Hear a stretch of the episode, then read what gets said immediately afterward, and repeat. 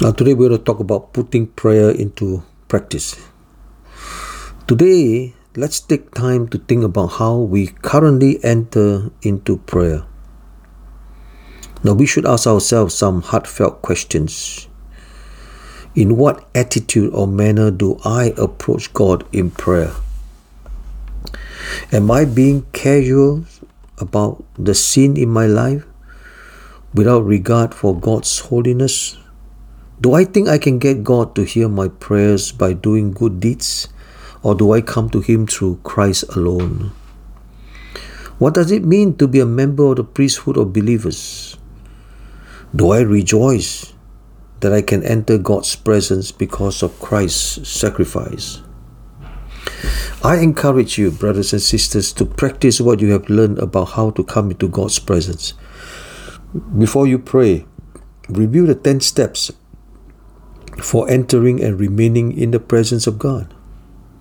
See what steps you may be omitting and what areas you need to correct. Finally, consider your special God given role as priests or intercessors before God on behalf of the world. Let that knowledge guide how you pray. Now let's pray together.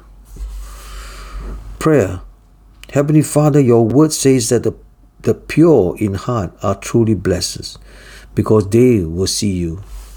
We want to enter into your presence. We want to be in the place where you meet us. Guide us to that place. Forgive us for being careless and unthinking in the way we approach you. We acknowledge that you are holy and righteous God we receive the cleansing of our sins through the blood of Jesus. We worship you in humility and love. Thank you for the privilege of entering confidently into the place where you dwell.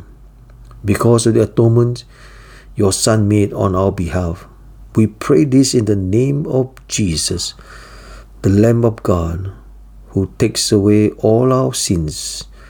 Amen. The thought for today is you are being built into a spiritual house to be a holy priesthood. God bless you, and I'll see you tomorrow.